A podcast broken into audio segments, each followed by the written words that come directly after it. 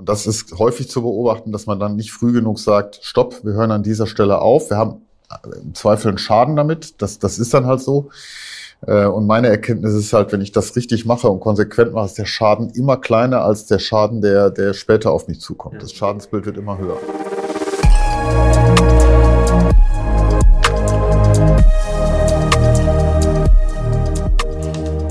Lieber Herr Steimel, herzlich willkommen in unserem aktuellen Leader Talk freue mich, Sie dabei zu haben. Ja, vielen Dank, Herr Michailov, für Ihre Einladung. Sehr Vielleicht gerne. zum Einstieg möchte ich Ihnen wirklich äh, zu diesem Riesenmeilenstein gratulieren und eine Refinanzierung von 1,4 Milliarden in Deutschland ist das zurzeit keine einfache Aufgabe. Ja, das stimmt. Äh, das war eine tolle Teamleistung, die wir, äh, die wir alle zusammen auch mit, mit äh, Ihrer Unterstützung hinbekommen haben. Wir haben ja schon gesehen, wie schnell sich der Bankenmarkt verändert hat äh, seit Anfang letzten Jahres äh, und wie auch die Anforderungen der Kreditgeber sich da nochmal verändert haben. Ja. Ähm, bevor wir zu diesem Thema Transformation kommen, hätte ich gerne eine andere Perspektive aufgegriffen. Wenn man Ihren Werdegang anschaut, das ist ja wirklich faszinierend, weil ich habe das als multidimensional mit eingewertet. Sie waren ja sehr, sehr viel im Banking-Umfeld, auch immer so Healthcare nah. Nichtsdestotrotz haben sie geschafft, auch eigenes Unternehmen äh, mitzugründen und aufzubauen. Und jetzt beschäftigen sie sich mit äh, einer Transformation von einem Marktführer in Deutschland. Mhm. Was lernt man aus so einem Werdegang? Was ist zum Beispiel eine gute Führung? Äh, ich habe zwei Perspektiven in Ihrer Frage gehört. Äh, das eine ist, äh, diese Multidimensionalität. Ja. Ja, ich habe viel gemacht und ich glaube, es schadet halt auch nicht, wenn man verschiedene Dinge kann. Das war immer so mein, mein innerer Ansatz und das leitet auch ein Stück weit in, in Führungsthemen über dass man ja immer versucht, verschiedene Fähigkeiten miteinander zu verbinden. Das ist ja mhm. eine Dimension der Führung, dass sie Mitarbeiter und oder Führungskräfte haben, die mit verschiedenen Fähigkeiten aufeinander zulaufen. Und dann ist ja genau die Frage, wie, wie baue ich das jetzt zusammen, dass da das optimale Ergebnis bei rauskommt. Ich glaube, das ist ein Blick, der mir zugegebenermaßen vielleicht ein bisschen leichter fällt. Ähm, die Komplexität ist ja ansonsten immer in der Führung, die, die Menschen davon zu überzeugen, äh, einen Weg mit einem zu gehen und ein Stück Wegbegleiter zu sein. Ja, das ist ja auch äh, eine Erkenntnis, dass es immer um ein Stück des Weges geht, um das Ziel zu erreichen. Und äh, die Führung ist für mich eine, die sehr stark geprägt ist von Kommunikation, von mhm. äh, auch von Wertschätzung, von positiver Unterstützung. Aber wenn man jetzt die letzten 20 Jahre betrachtet, dann war das bestimmt auch von sehr, sehr vielen äh, Entscheidungen geprägt. Ja. Haben Sie für sich eine gewisse Heuristik entwickelt, wie man äh, eine Entscheidung trifft, auch unter Risikogesichtspunkten? Haben Sie da ein Rezept für uns? Ich glaube, es gibt ja nicht das Rezept. Der Weg, den ich versucht habe, ist natürlich, ähm, wenn Sie als jüngerer Mensch anfangen, in Entscheidungsfunktionen zu kommen, dann versuchen Sie das ja, äh, weil, weil das, der Bauch noch nicht so ganz ausgeprägt ist bei den Entscheidungen, versuchen Sie das sehr stark sachlich bezogen und Sie merken natürlich, über den, über den Fortgang einer Erfahrung, eines Erfahrungsschatzes, dass sie durch die angesammelte Erfahrung stärker auch dann emotionale Punkte mit einbringen können, die Bauchentscheidung stärken. Das ist ja auch das, was man hört. Die meisten Entscheidungen werden ja auch emotional getroffen ja, an der Stelle. Und sachlich begründet. Ja und danach sachlich, sachlich begründet. Ja, das ist ja wie der, wie der Kauf eines Sportwagens, ja, der eine emotionale Entscheidung ist, für den es aber eine sachliche Begründung gibt, die vielleicht heißt, ich kann damit sicherer überholen. Das genau. wäre, genau. wäre ja eine sachliche Begründung. Aber genau, das ist schon ein Punkt. Ich glaube, für jeden Menschen ist wichtig, dass er sich eine gute, gründliche Ausbildung gibt, dass er Methodik und äh, die sachliche Ableitung von Entscheidungswegen gründlich lernt, dass er sich viele Entscheidungen selber äh, zugrunde legt und sich dadurch immer stärker macht. Und ich glaube, am Ende macht es Berufserfahrung auch viel aus. Ich habe äh, den Austausch mit Ihnen äh, immer sehr, sehr genossen. Sie hatten mal einen Aspekt mit reingebracht, der mich in der Form ein bisschen überrascht hat, weil Sie sagten, Sie versuchen in Menschen das Gute zu sehen. Und das ist Ihr Fokus. Und in meiner Lebensphilosophie folgt die Energie unserem Fokus. Und das war eine sehr, sehr schöne Überleitung damals für mich. Ja? Ja, das ist ja auch ein, ein einfacher Punkt, glaube ich, den, der sehr eingängig ist. Jeder erinnert sich daran, wenn ihm geschildert wurde, dass etwas nicht so abgelaufen ist, wie man sich, wie sich das Vorgesetzte, wie Eltern, wie Freunde, Familie sich das vorgestellt haben, dann triggert einen das emotional viel, viel stärker negativ. und erzeugt ja im Zweifel auch einen Reflex des, des Zurückziehens im, im ärgsten Fall. Und ich glaube, wenn man versucht, die positiven Elemente äh, herauszustellen und auch die gezielt anzusprechen bei den Menschen, um sie, um sie stärker zu beflügeln, ja, so nach dem Motto, ich erwisch dich, wenn du es gut machst. Ja, das war, glaube ich, der Satz, äh, den ja, Sie genau. aufgegriffen haben. Und wenn Sie das mit den Menschen nachbearbeiten, kann das noch mehr Kraft entfalten. Das ist ein Stück meiner Einschätzung, dass äh, in den Menschen häufig viel mehr steckt, als wir erwarten. Ja, Sie kennen das vielleicht auch aus Gesprächen. Sie Sie erleben Mitarbeiterinnen und Mitarbeiter, wo sie denken, da könnte noch mehr drin stecken mhm. und bekommen dann mit im privaten Umfeld, dass dort große Vereine angeführt werden, dass dort Wohltätigkeitsthemen gemacht werden, die auch Komplexität haben und genau diese Dinge dann über einen positiven Trigger ja auch für die für das Unternehmen zu übersetzen. Das ist, glaube ich, schon eine unserer Führungsaufgaben. Ja, und ich glaube, das wird total unterschätzt, dass die Leute außerhalb der Arbeit unglaubliche Verantwortung übernehmen ja.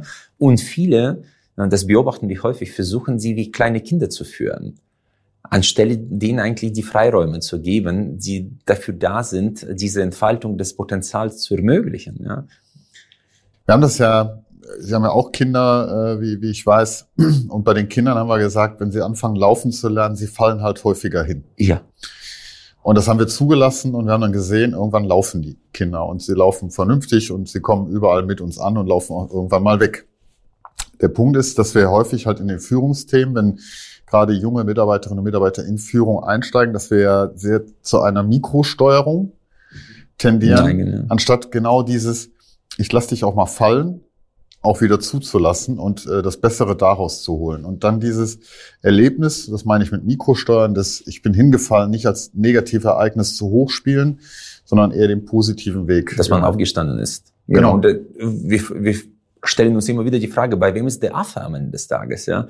Und wenn man die äh, Mitarbeiter so erzieht, irgendwann landet jeder Affe bei ihnen an der Schulter, weil man dann das Problem selbst löst, ja? Da haben Sie aber was Schönes gesagt. Das ist ein Punkt, den ich für mich eben ganz klar nicht in meine Zuständigkeit definiere. Das war das Wort Erziehung.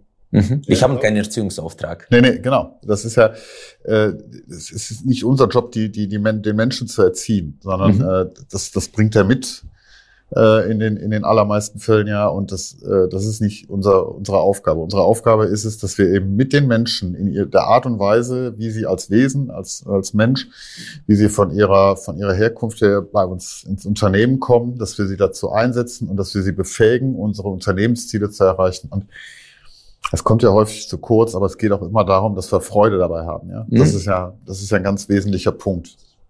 Vielleicht auch ein einer der essentiellen Punkte. Ja.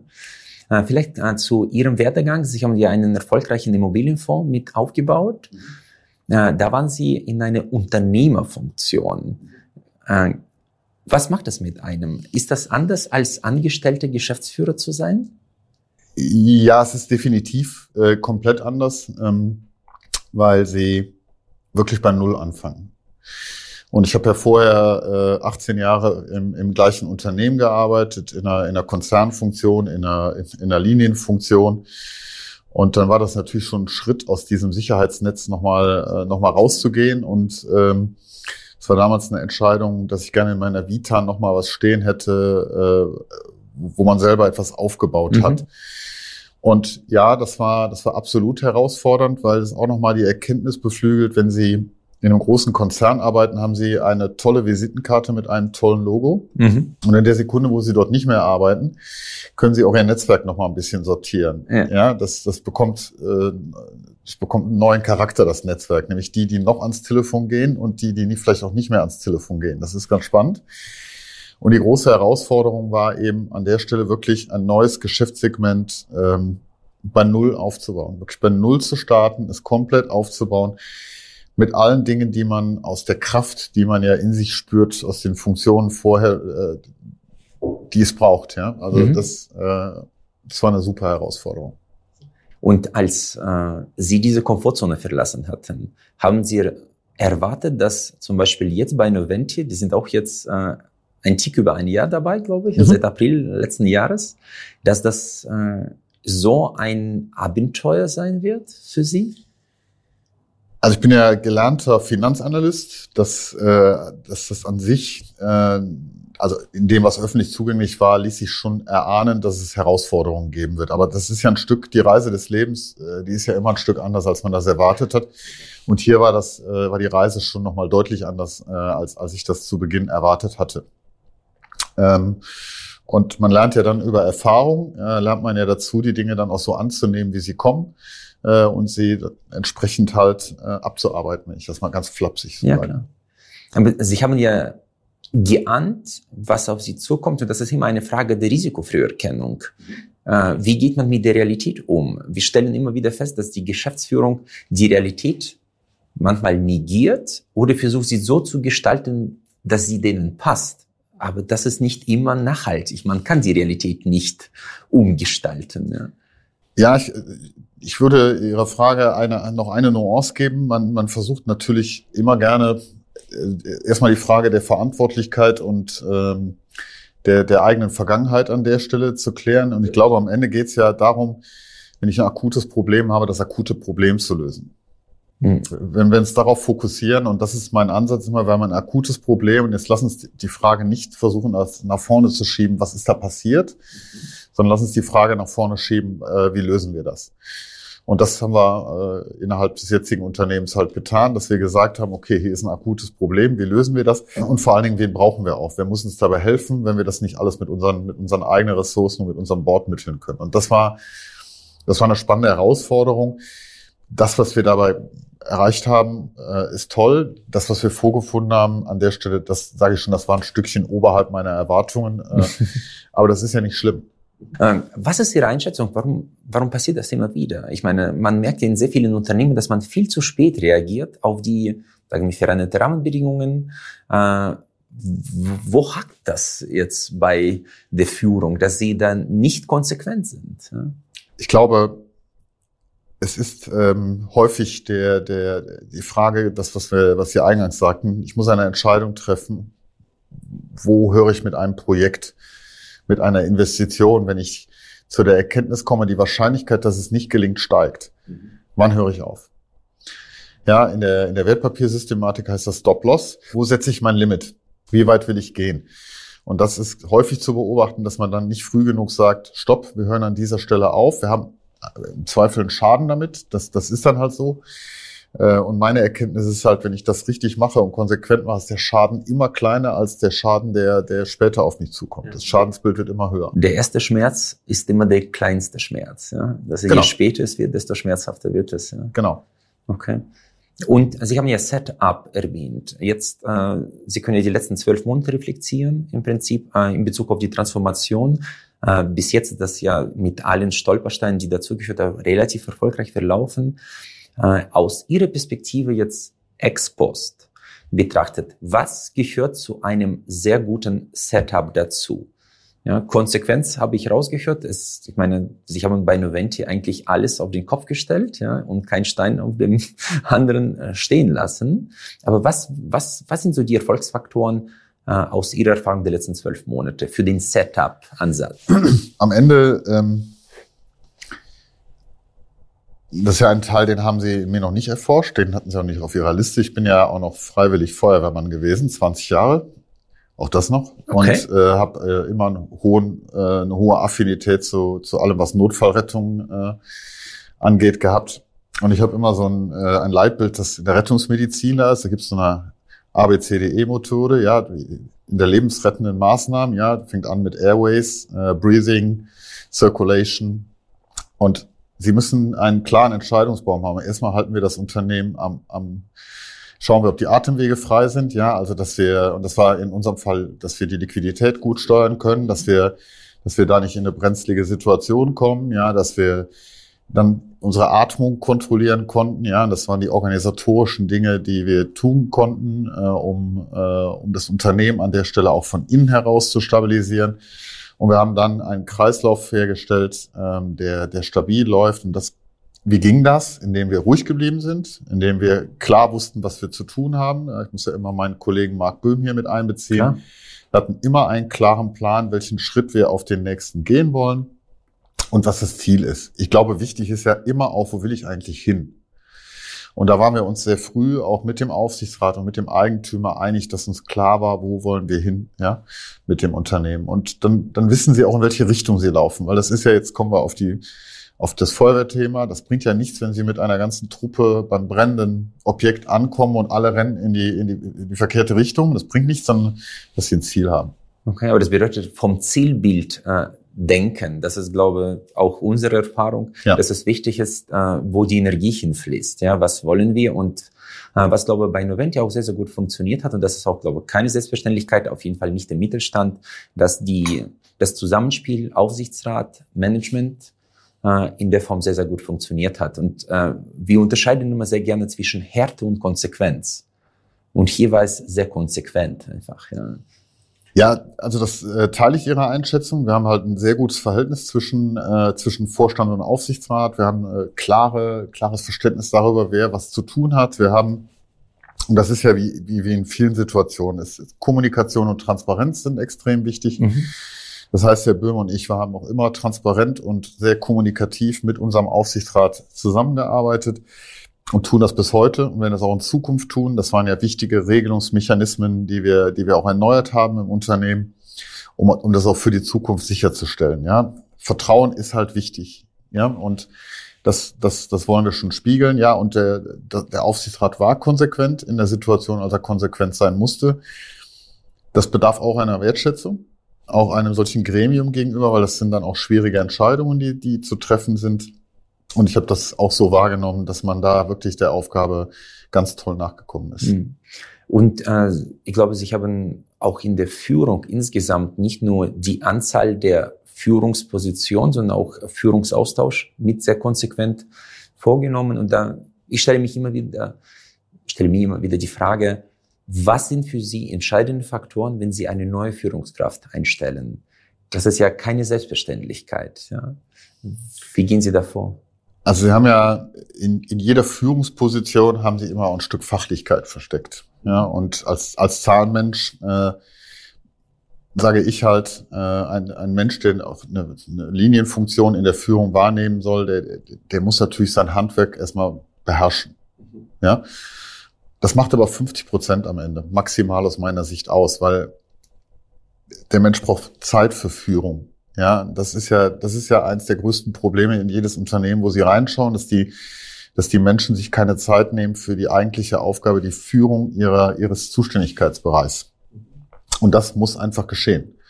Das heißt, Sie müssen einen Menschen haben, der akzeptiert, dass er fachlich äh, den, den Beruf, auch den Beruf im Zweifel seiner Mitarbeiterinnen und Mitarbeiter zumindest in weiten teilen kann. Das aber eine Persönlichkeit ist zweitens, die dafür zu sorgen hat, dass wir, dass wir äh, die Unternehmensziele mit den Menschen, die dort sind, erreichen.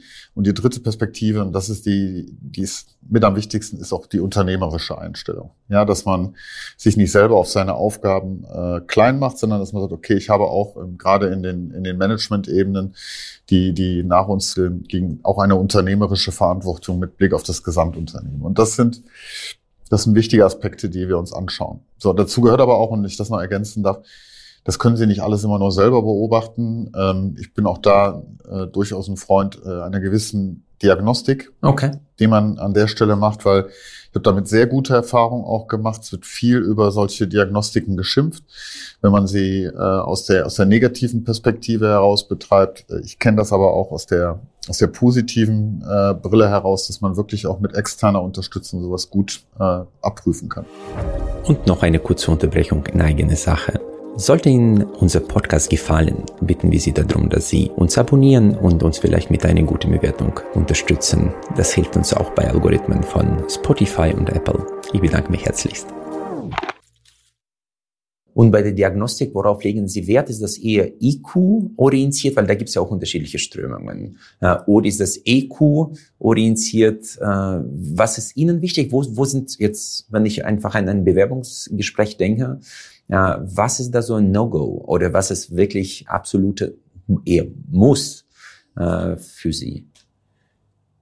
Sie sind automatisch, wenn Sie über die Top-Führungsposition sprechen, sind Sie immer in der EQ-Ebene, die Sie dann wichtiger als wichtigeres Element abchecken wollen, weil Sie die Fachlichkeit in der Regel ja können Sie die Annehmen. über Referenzen, über Zeugnisse, über Studien, das kriegen Sie ja gut abgecheckt. Die Frage ist aber ja, die, sind die, die, die, die kommunikativen Fähigkeiten und die, die, die, die emotionalen Trigger halt, wie die funktionieren. Und es, es, es gibt natürlich immer No-Gos, die gehen in den, in den Grenzbereich der, der Führungswahrnehmung, äh, die, die man nicht sehen möchte. Mhm. Ja, das ist klar. Und da hilft Diagnostik halt, auch mal Mitarbeiter in den Grenzbereich zu führen in, in so einer Diagnostik. Reaktion zu sehen. Genau. Äh, wie, wie ist das unter Druck? Ja, das ist ja insbesondere die Perspektive. Wie agiert jemand unter Druck? Mhm. Ja, es geht nicht darum, dass hier jemand nicht mal bestimmt seine Meinung sagen darf. Ja, aber es geht eben da um immer um den Ausschluss von, von negativen Grenzbereichen. Und äh, die Führungskräfte gehören, glaube ich, auch äh, dazu. Sie haben auch erwähnt, man muss die Leute auf die Reise mitnehmen. Äh, wir haben immer wieder Erfahrung gemacht, dass die ersten Monate eine Transformation, auch wenn das eine radikale Transformation ist, sind einfach, weil die Aufmerksamkeit sehr hoch ist. Ja. Mit der Zeit merkt man, dass man sich an alles gewöhnt, auch an die Transformation selbst, und da beginnt die Aufmerksamkeit zu sinken. Ihnen ist bis jetzt gelungen, die Aufmerksamkeit sehr hoch zu halten. Was waren Ihre Erfolgsfaktoren dabei? Also ich glaube, erstmal ist das ein gesellschaftliches Thema sogar. Es gibt immer wieder, da könnten wir jetzt ja viele Ereignisse nehmen, die immer eine sehr hohe Aufmerksamkeit haben. Und wenn die, wenn die Überschriften wenn die Überschriften uninteressanter werden, zurückgehen. Und ich glaube, haben Sie recht, das ist auch in, in, in so einer Transformation so. Was ist, was ist der Weg, den, den wir versuchen an der Stelle? Äh, Transparenz, die Themen immer wieder ansprechen, auch immer wieder ohne das als Druck verstanden zu wissen, äh, wahrgeben, dass es vielleicht noch gewisse, gewisse Gefährdungspotenziale gibt. Aber, und das war, glaube ich, der wesentliche Punkt, auch wieder aufs Zielbild schauen in der Frage, wir haben ein Ziel definiert, das ist der Weg, den wir gehen wollen, sind wir da noch zwischen den Leitplanken oder, oder verlassen wir da den Weg? Und das hilft an der Stelle. Ähm, wir haben ja auch dort nochmal mit unseren Führungskräften auch nochmal offsite gearbeitet, um dieses Führungsbild nochmal und nicht Führungsbild, dieses, ähm, diesen, dieses, diesen Weg, dieses Ziel nochmal zu verstetigen mhm. an der Stelle. Und dann gibt's auch diesen einfachen Betroffene zu Beteiligten machen, haben uns halt dann ein Zielbild über eine Vision und über Mission gegeben, wo wir auch gesagt haben, da versammeln wir uns jetzt alle hinter. Und das ist, das ist, das ist der Weg, ja. Okay. Und Sie haben auch, glaube ich, Lenkungsausschüsse, wo man wirklich permanent das nachhält, weil äh, auch die Erfolge müssen gefeiert werden. Und so eine Institution, wo Sie regelmäßig über die äh, Fortschritte berichten, ich glaube, das erzeugt so ein wir sprechen von der positiven Spirale. Und das ist der wesentliche Aspekt ja, in einer Transformation aus einer Vergangenheit zu kommen, wo es eine Spirale eher nach unten zeigt, die zu stoppen und zu drehen. Und wenn das gelingt, aus unserer Erfahrung sind das 50 Prozent des Erfolges. Ja. Gut, da kommt noch bei uns ein anderer Aspekt mit rein. Wir kamen aus einer eher vertikalen Kommunikation. Okay die auch eher, äh, die auch eher von top, oben, top down von, von oben nach unten fiel. Und wir versuchen natürlich hier auch unser Unternehmen auf eine, auf eine horizontale Kommunikation einzustellen, dass wir das, dass wir das mehr beflügeln wieder. Und ähm, das, das ist die Botschaft, die müssen sie regelmäßig auch spielen, dass sie das wünschen, die Kommunikation untereinander. Und wir haben natürlich verschiedene Kreise, nicht im Sinne Arbeitskreise, äh, sondern einfach im Sinne von Kommunikationszirkeln. Ähm, thematisch zusammengefasst, wo wir nicht nur, und das ist ja auch wichtig, dass Herr Böhm und ich nicht nur unsere F1-Führungskräfte anhören, sondern dass wir uns einen tieferen Blick auch ins Unternehmen verschaffen und unsere Botschaft dort äh, transportieren, äh, transportieren können. Ja? Äh, und das kommt gut an, weil das ist für das Unternehmen neu, ein Stück ja, auch. Ja? Äh, Positiv überraschend. Ja, genau. Das macht aber auch Spaß. Und da kommen auch sehr gute Ergebnisse. Ja, also äh, vor allen Dingen ähm, haben sie das eine oder andere, was ein bisschen besser läuft und äh, das Unternehmen, und das ist auch ein wichtiger Punkt, fängt an, sich die Dinge, die an anderen Stellen besser laufen, abzugucken und versucht dann auch. Und das ist die unternehmerische Komponente, die ich meine. Wir müssen voneinander im Unternehmen lernen und unternehmerisch durchaus auch ein bisschen Wettbewerb haben, wo wir, wo wir alle besser werden wollen. Naja, ambitioniert äh, unterwegs sein wird. Wir werden häufig äh, gefragt, was ist äh, die richtige Menge an Informationen, die man an die Mitarbeiter weitergibt. Wir sagen immer wieder, wenn man selbst das Gefühl hat, man kommuniziert zu viel, dann ist das vielleicht äh, das richtige Setup für die Kommunikation, weil man schon sagt, ich kann das nicht mehr selbst hören. dann wird das vielleicht richtige Maß sein für, für die Leute, weil man hat permanent zu wenig kommuniziert. So das Gefühl, dass wir leben. Ja, das teile ich, äh, weil das weiß ich auch aus vielen Gesprächen mit Mitarbeitern, dass, dass es durchaus auch zulässig ist, wenn man zwei bis dreimal das Gleiche hört. Mhm. Weil es hat ja dann aus unserem Vortrag heraus, vielleicht denkt man wirklich, ich habe jetzt wieder das Gleiche erzählt, aber es hat ja vielleicht eine andere Nuance, einen anderen Schwerpunkt und das wird wahrgenommen. Man darf halt nie unterschätzen, wie gut die Mitarbeiterinnen und Mitarbeiter zuhören, äh, insbesondere in, in, in Situationen, wenn es um Restrukturierung geht. Da hört jeder sehr, sehr genau zu. Und es gilt deswegen auch zu wiederholen, und da teile ich Ihre Einschätzung, dass man nur zu wenig kommunizieren kann, um die Botschaft, die man wirklich senden will, zu verstetigen an der Stelle. Äh, und wir haben ja alle noch besondere Herausforderungen dabei. Wir sind ja alle nicht mehr in, in Welten, in denen wir jeden Tag Zugriff auf alle Mitarbeiter haben, weil sie bei uns sitzen mhm. sondern wir müssen ja da sehr, sehr bunt denken an der Stelle in der Kommunikation, weil wir, wir haben Homeoffice. Hybride, hybride Welt. Wir haben eine hybride Welt. Und wir wollen jeden mitnehmen an der Stelle. Und das ist schon eine besondere Herausforderung. Mhm. Was, was Kommunikation anbetrifft, äh, war das, glaube ich, auch sehr herausfordernd, weil äh, die Branche ist ja relativ transparent und nicht so groß, dass sie permanent äh, von außen mit gewissen kommunikativen Botschaften befeuert äh, wurden. Und da ist es die Frage, wie geht man äh, als Interne mit solchen externen Störgrößen um? Sie haben das ja sehr souverän gemanagt, aber worauf kommt es da an? Ja, das haben Sie ja richtig gesagt. Wir haben einerseits einen kleinen Wettbewerbskreis, äh, auf der anderen Seite haben wir auch natürlich eine, eine besondere mediale Landschaft in unserem direkten Umfeld.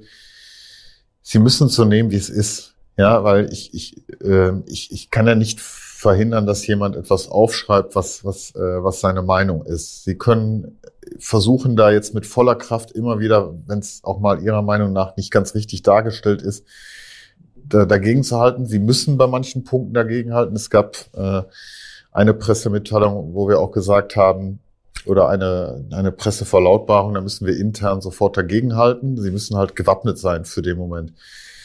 Ähm, eine gewisse Gelassenheit hilft. Ja, äh, sonst, sonst werden sie ja verrückt. Es ist ja auch schwierig, die Gelassenheit und die Distanz zu solchen Dingen, die einen emotional natürlich sehr tangieren. Ja, klar.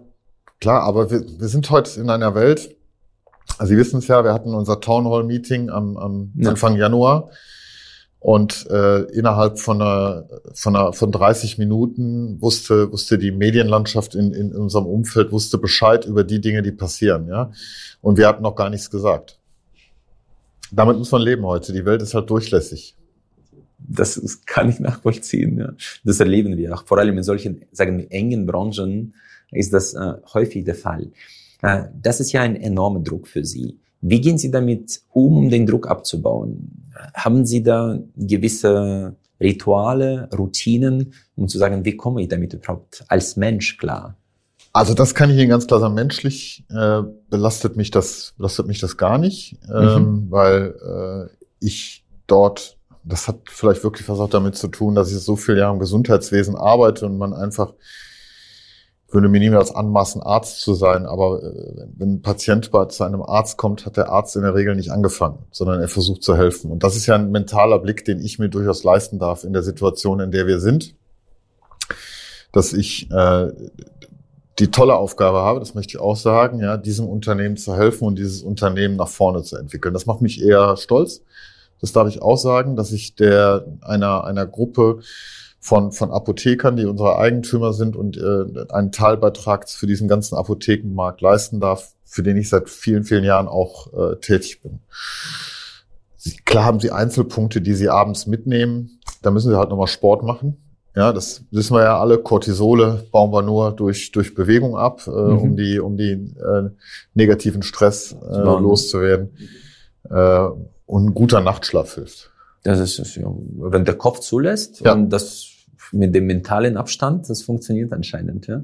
Weil ich meine, das ist ja auch insofern für viele belastend, weil die Menschen tendenziell harmoniebedürftig sind. Sie haben jetzt in den letzten zwölf Monaten sehr viele Entscheidungen getroffen, die vielleicht auch als extremst konsequent wahrgenommen wurden. Wie gehen Sie damit um? Weil ich meine, es gab ja jetzt mehrere Entscheidungen 20 Prozent der Belegschaft mit abzubauen, einige äh, Themen komplett einzustampfen, das zu schließen, das vielleicht zu verkaufen. Das ist ja alles sehr, sehr anspruchsvoll. Ja? Mhm. Auf den, auf den Mitarbeiterabbau werde ich regelmäßig angesprochen, Abbau, Entschuldigung, äh, werde ich mhm. regelmäßig mhm. angesprochen. Und da sage ich immer das Gleiche. Erstens, das berührt mich emotional sehr, mhm. weil sie, äh, sie greifen aktiv in die Lebensplanung von Menschen ein. Das, das äh, kann man gar nicht genug betonen. Da gab es auch, da gab es auch aus der Presse einen Hinweis, die Mitarbeiter seien uns egal. Das ist nicht so, das ist mir überhaupt nicht egal. Äh, ich bin dankbar, dass wir es schaffen konnten, äh, mit jedem Mitarbeiter bisher eine Vereinbarung zu treffen dazu, dass wir, wir haben auch ein gutes Paket geschnürt. Es gibt mir das Gefühl, dass wir zumindest nicht unfair gehandelt haben, weil von fair zu sprechen wäre ja vermessen.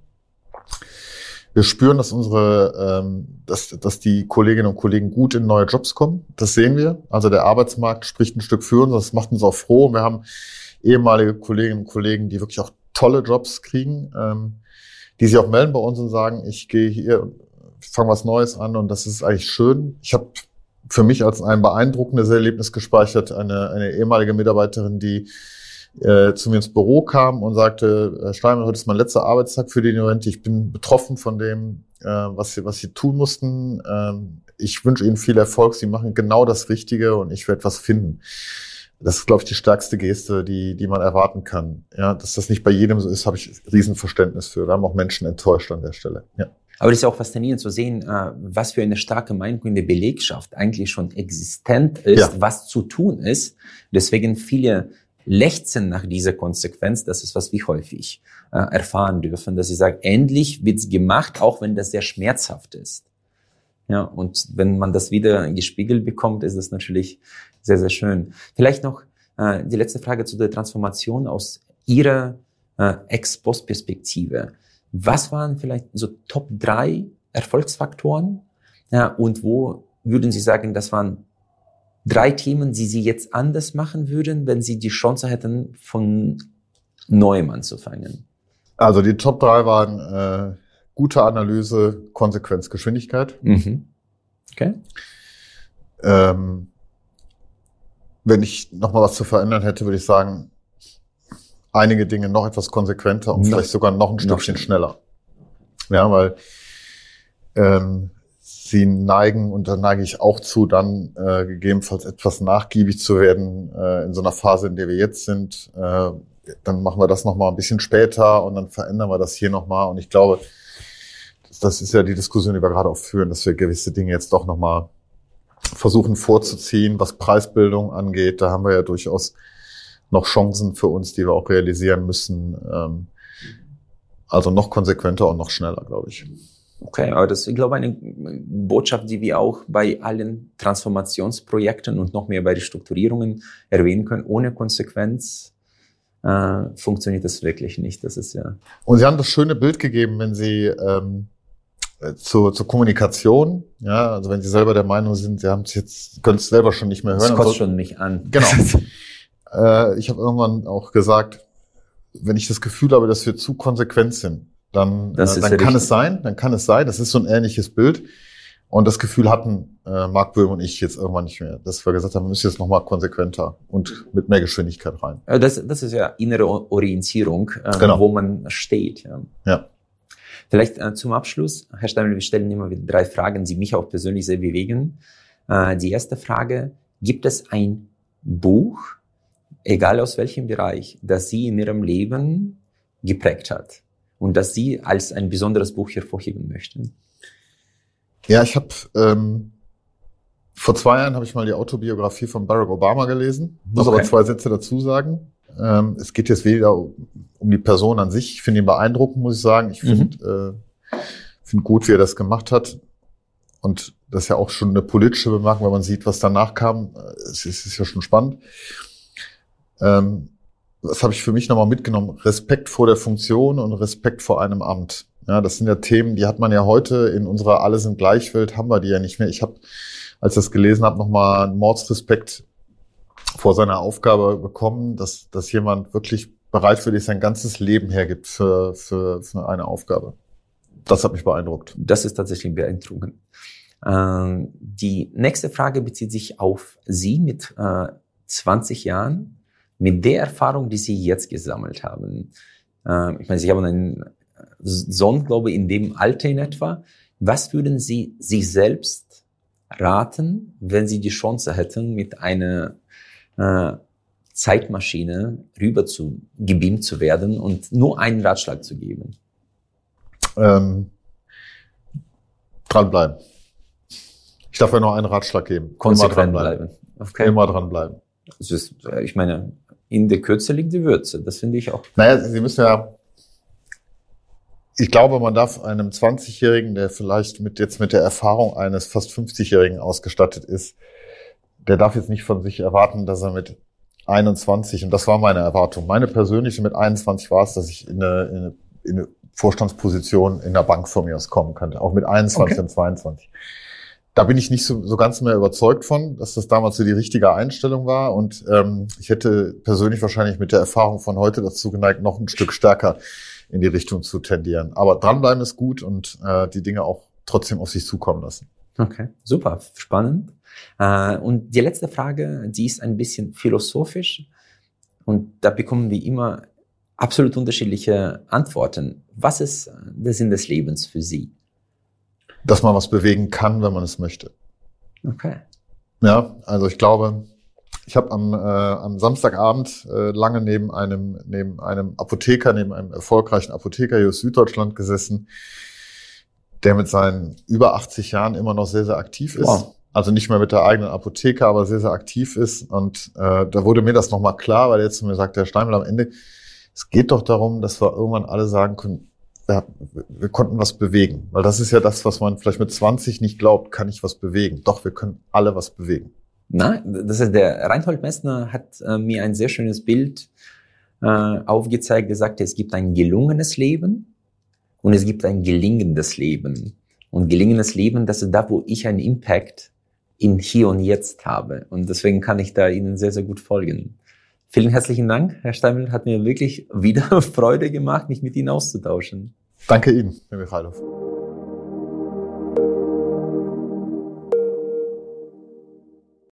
Ich freue mich sehr, dass Sie auch diese Folge bis zum Ende gehört haben. Wir investieren viele Ressourcen und Leidenschaft, um diesen Podcast möglich zu machen. Sie würden uns sehr helfen, wenn Sie dem Podcast folgen und vielleicht auch bewerten würden. Ich danke Ihnen im Voraus. Ich freue mich auf unser Wiederhören.